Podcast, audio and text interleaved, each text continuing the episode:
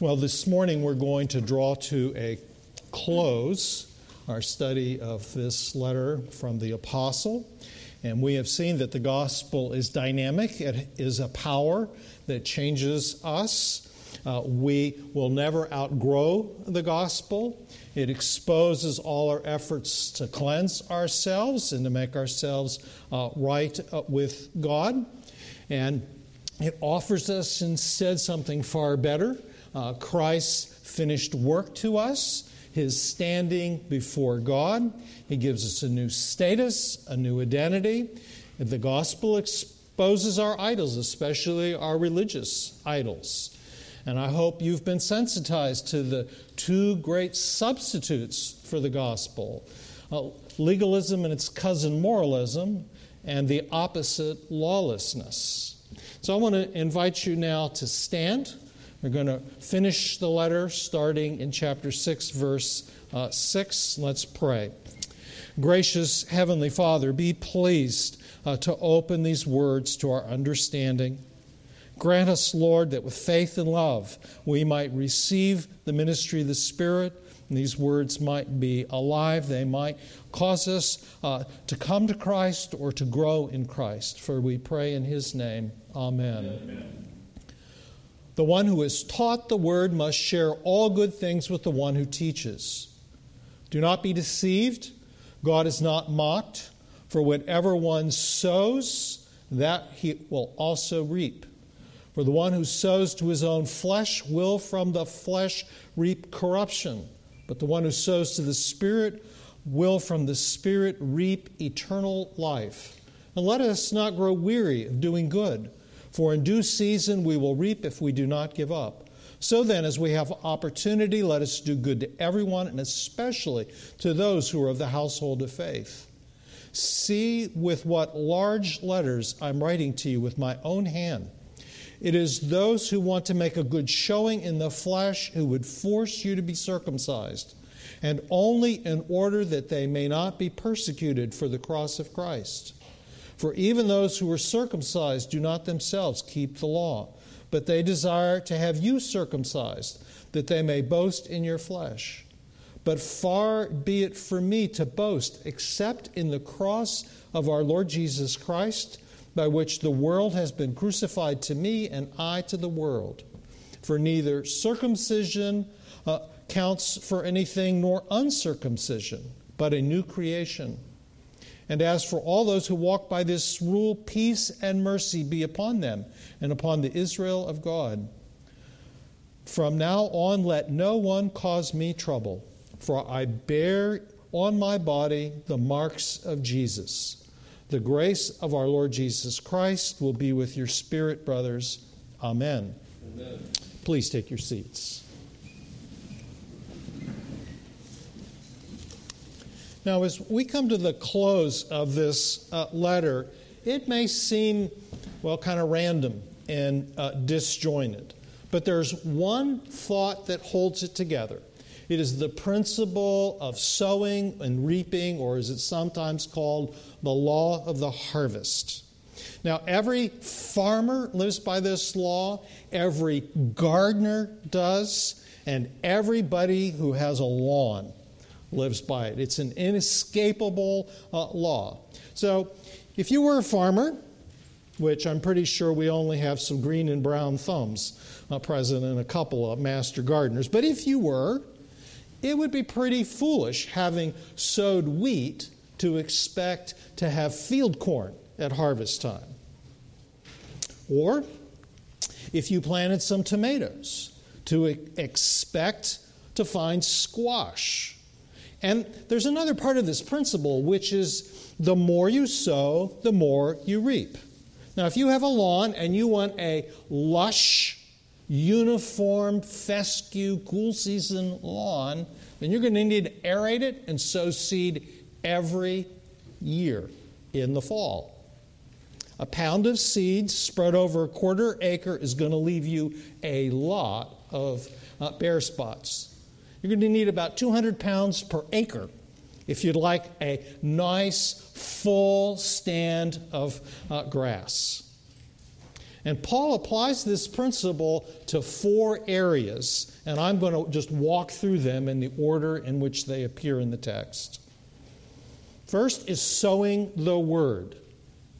The one who is taught the word must share all good things with the one who teaches. Now, when Paul writes this, he wants to be sure that what he just wrote before this isn't misunderstood, where he's written, For each one will have to bear his own load.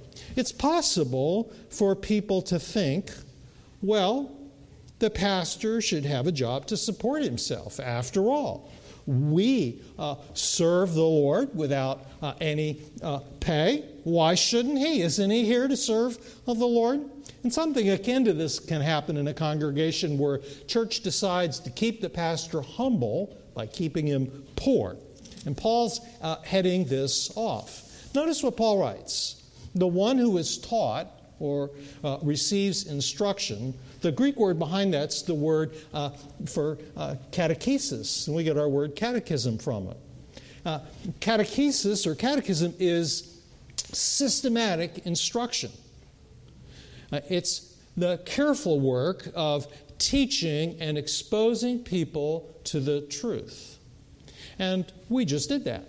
We use the shorter catechism, which has a question and answer format. It's not the only way to systematically expose people to the truth. Uh, preaching through entire books uh, and bringing the full variety of Scripture is, a, is another uh, way to do that, as well as being uh, taught in the, in the classroom. And notice the phrase shares all good things. The teacher and the one who's taught uh, are well, they're in fellowship with each other. They form a special kind of partnership. There's a, a closeness that comes as they gather around uh, the Word. And the teacher himself must be one who's received instruction from other teachers, and he shares the wealth of his uh, studies that he's mined, uh, as it were, through hard work. The student who receives such spiritual wealth is to reciprocate with material wealth, to free the teacher so that they might uh, not have to give themselves to full time work, but rather to the study of Scripture and the other labors uh, that come in the life of a church. Of course, this can be abused. Pastor teachers can be lazy, and congregations can withhold salaries. The latter happens when a church is, well, they view the pastor as an employee, exclusively as an employee instead of a shepherd. Someone who's been given by God uh, to them uh, to serve them and to build them up.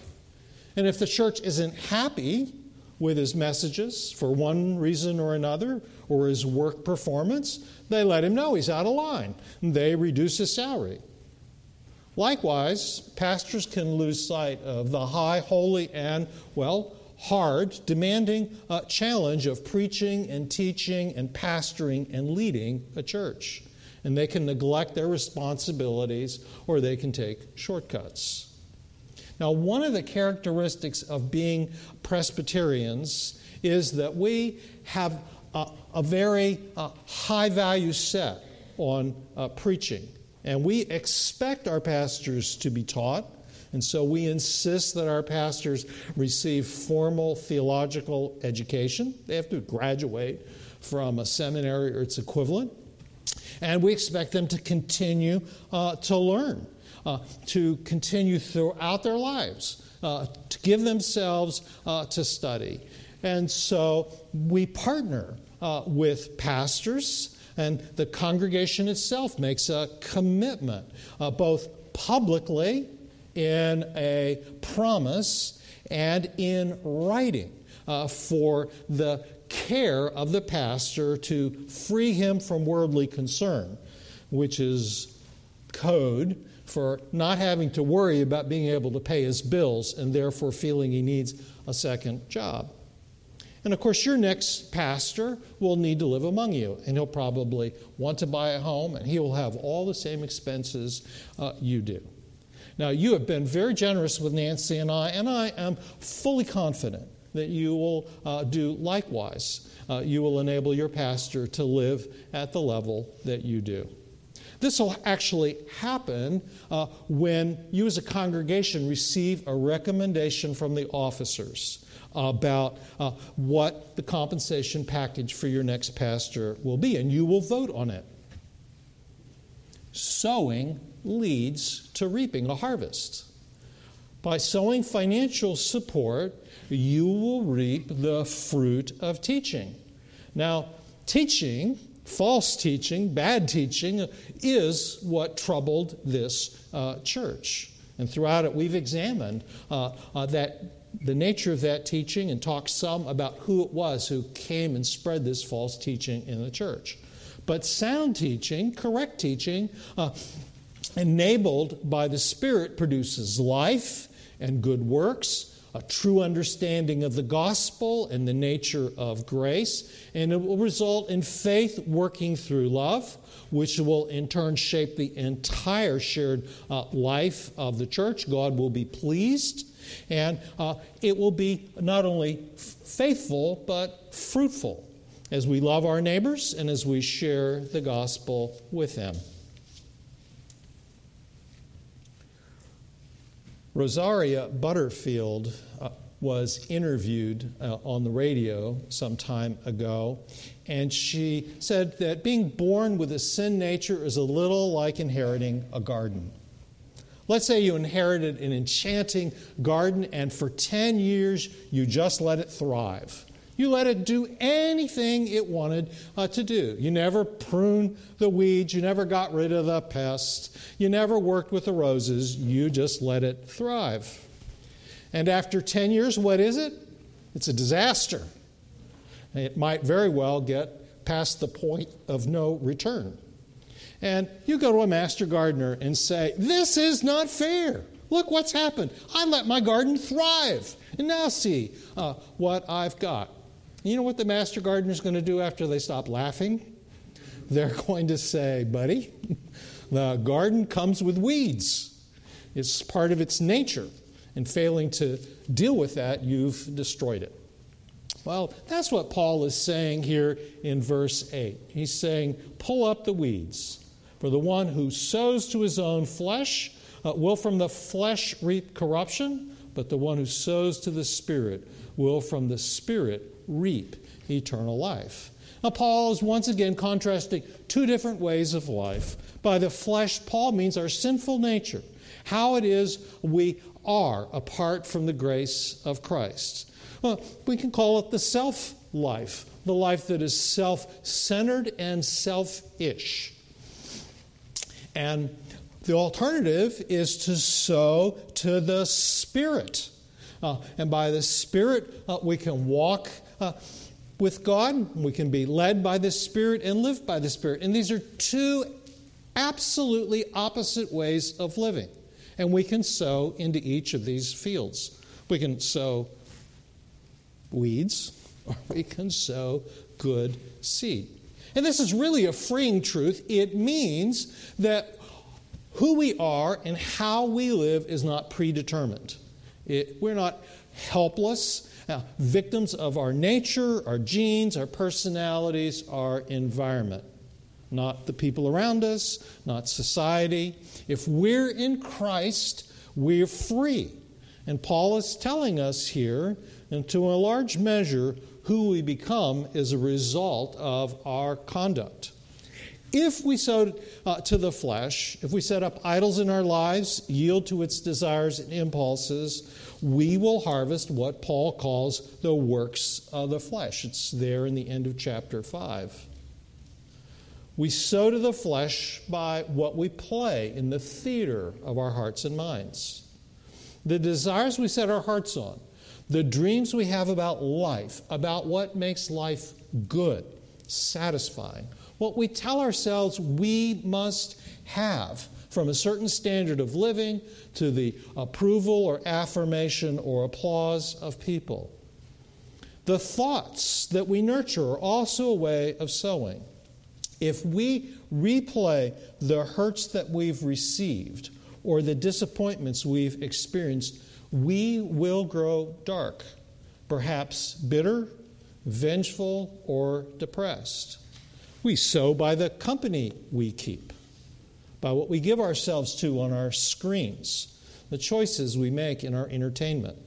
If you saturate yourself with news that recounts grievances, is negative, and is out to assign blame, it will shape how you see the world.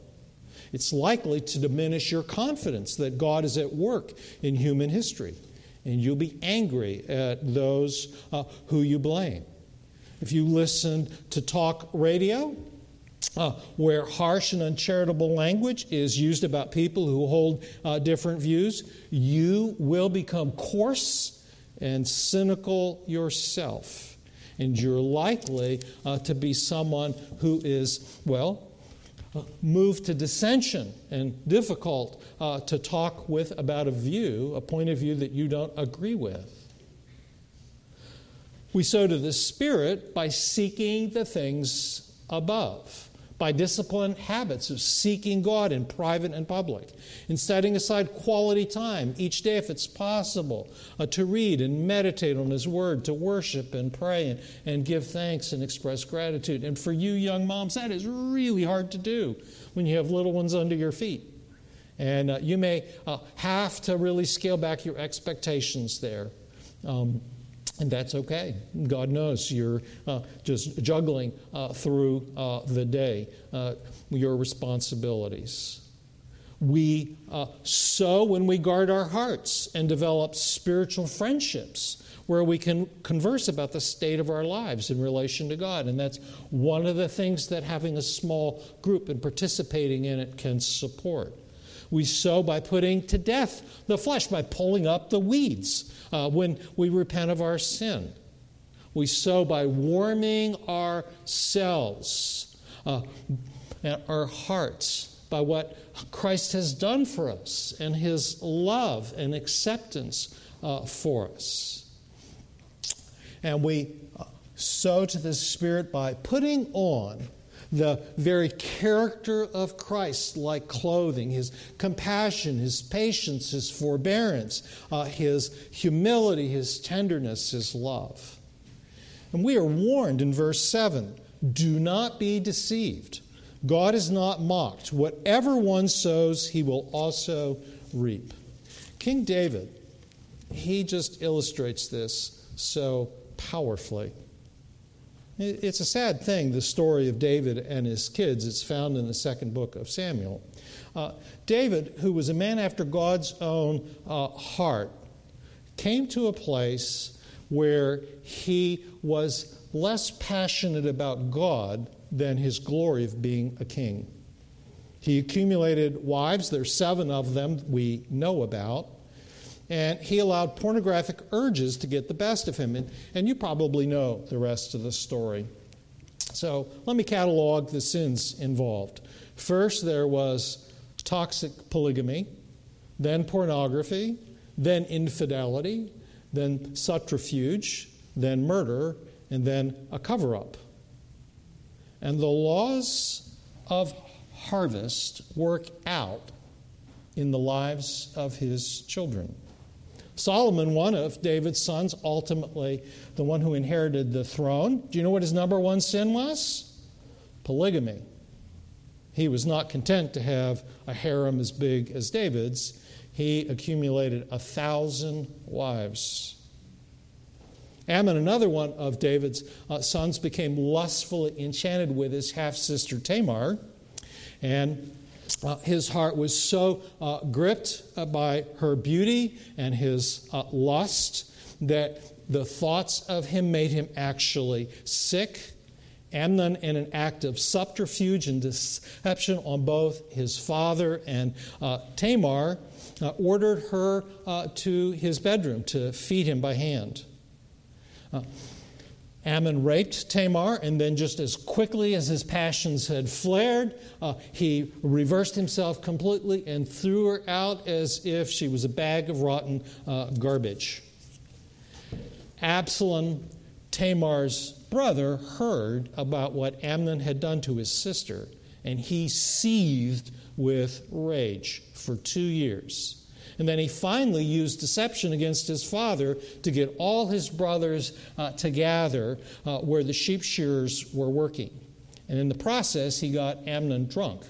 That was a trick he'd learned uh, from his uh, father when his father was trying to cover up uh, his sexual misdeeds with uh, Bathsheba. He got her husband Uriah drunk twice. When Amnon's guard was finally down, Absalom gave the word to his bodyguards, and they struck Amnon dead. Later on, Absalom attempted a, a coup to de- remove his father from the throne. And at the beginning of it, he pitched a tent up on the roof of the king's palace uh, in the sight of uh, Israel to show how odious uh, this was and what a bold step he took. And he forced sex with some of David's wives. We reap exactly what we sow. David saw his sins come back on him in his children. Absalom's pitching a, a tent on the roof. Does that ring a bell for you? That's where David was instead of out with his army when he saw Bathsheba taking her bath.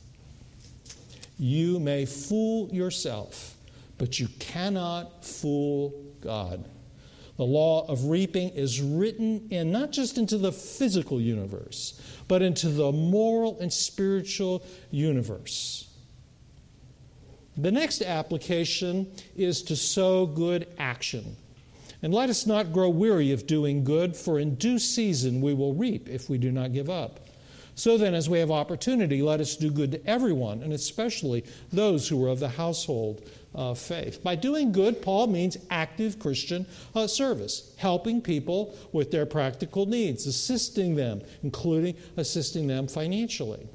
Since Christ is uh, the head of the body and we are his members, we can say that we're his arms and his hands, which dispense Christ's love and kindness and mercy. Jesus makes this point in Matthew 25 when he says, When we care for the sick, the poor, and in prison, we've actually done it to him. And Paul says we are to prioritize God's household, the family of believers, first. But we're not to limit ourselves to the church. Paul adds, as we have opportunity, let us do good to everyone. Now, one way uh, that we do that here is with the Deacons Fund, and this is a, a good practice. Um, these funds are primarily used for the financial needs that are in the congregation. Although, admittedly, sometimes deacons have a hard time knowing about those needs. Sometimes members won't ask uh, for the help they need. But if I may suggest a principle, Jesus is not an investment banker. When Jesus gives resources to the church, there's a need that he wants to address, even if it's not immediately apparent uh, what it is. But being generous is not limited to the deacons and the deacons fund, it falls on all of us who are Christ followers. Now, in 1998, on January 1, we moved to Atlanta. And sometime that spring, we were awoken in the middle of the night to sirens. Very loud sirens. And we had no idea. It wasn't an ambulance or some other first responder. We had absolutely no idea what that was. When we got up in the morning, we found out that there had been terrible tornadoes just a few miles away in a neighborhood called Dunwoody. And there was a new church being planted there uh, and that new church, even though none of the members were affected by the tornado, hundreds of homes had been destroyed. They rose up and began to serve uh, the neighborhood, and they invited others uh, to join with them. This is a good practice. When a community has a disaster, the church should rise to the occasion and serve its neighbors. But we easily get discouraged when we sow, especially when we're doing good. And Paul encourages us. He says, We will reap in due season. This is true, of course, for the farmer, for the gardener, and even if you are sowing seed in your lawn, you have to wait. But Paul says, if we're not haphazard, Uh, if we'll persevere, if we don't give up, we will reap a harvest. And otherwise, we won't reap the harvest that we might have. Just what will we reap? Well, Paul doesn't tell us, but I think we can kind of work this out. We may bring comfort and relief and assistance to someone in need. Uh, we may help arrest moral decay. Our doing good is one of the ways that we are salt and light. Uh, we may increase people's appreciation uh, for what's beautiful and noble and good and true. People may come to know Christ, and it will change us. And if you're faithful in doing this, it's very likely that God will give you more opportunities uh, to serve. He will give you greater responsibilities. We're to do this first for the household of faith, and then all men as we have opportunity. That doesn't mean all needs, but those that God puts in front of us. The last part of this letter, Paul ends with his final appeal. He gathers up so many of the threads that we've already uh, looked at, and so we'll just look at this very briefly. We are to sow the gospel of grace, but it's possible to sow moralism and uh, legalism, uh, to think of Christianity is merely a matter of an outward obedience to circumcision and law keeping as the way to achieve God's acceptance and approval. Or we may sow the gospel of grace that gospel transforms us and it results in our being a new creation. How can you tell which you've been sowing to spiritually? Well, what do you boast in? That's what Paul asks. If you are boasting in what you can do, the outward expressions of your uh, religion, you are not you are not sowing the gospel of grace. But if you're boasting in Christ's cross, which humbles our pride, which is not about what we can do or have done, but what He has done, uh, we will uh, experience uh, new birth, the new life, the gift of a right standing with God, and we will in time grow in grace. Even Jesus sowed. He's the great farmer, the parable of the sower in Matthew 13. He sowed in word, and his deeds, his miracles especially, testified that his word uh, was a true word from God. That his call uh, to repent and believe that the kingdom of God had broken in to human history with his coming, for he was the king. Well, he sowed that seed for years. And at the end, after his death and resurrection, we don't know exactly how many people responded, but we see that those who heard his call to stay in Jerusalem and pray for the gift of the Spirit numbered 120. Maybe that didn't include the 12. I don't know, but it wasn't very many. But that day, when the Spirit came, Peter preached a sermon and 3,000 people believed and were baptized. And then uh, shortly thereafter, Peter preaches another sermon, and 2,000 people believe and are baptized. Peter didn't sow that seed, not much. Jesus sowed that seed. That was Peter harvesting the seed that Jesus had planted. Jesus uh, himself speaks of the sowing of his life uh, when he says, Truly, truly, I say to you, unless a grain of wheat falls into the earth and dies, it remains alone. But if it dies, it bears much fruit. Jesus was speaking of his death.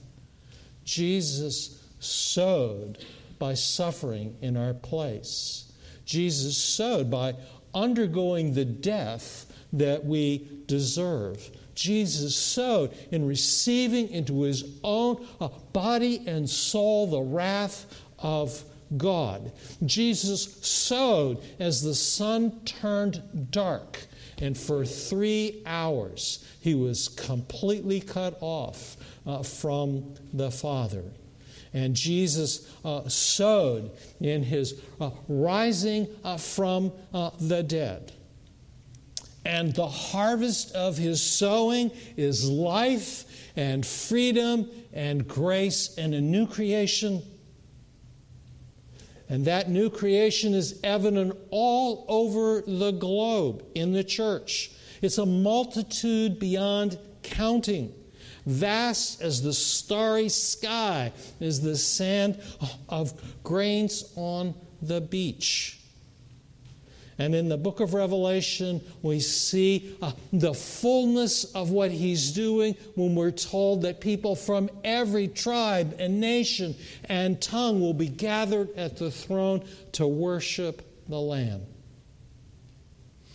Have you received the word of the gospel? Have you received and trusted that Jesus died in your place? Have you turned from yourself and put your trust in Him. This morning, if you haven't done that, is a good day. It's a good day to respond now to the grace being extended to you in Christ. Let's pray. Gracious Father, may you grant that all of us who are here would not only receive the gospel of grace, but but have it sowed by your Spirit deep into our lives. Lord, enable us to walk out what we've heard, to live it well. And Lord, where we have deceived ourselves, may be uh, pleased to make us soft, not to refuse what you're saying to us. For we pray in Christ's name. Amen.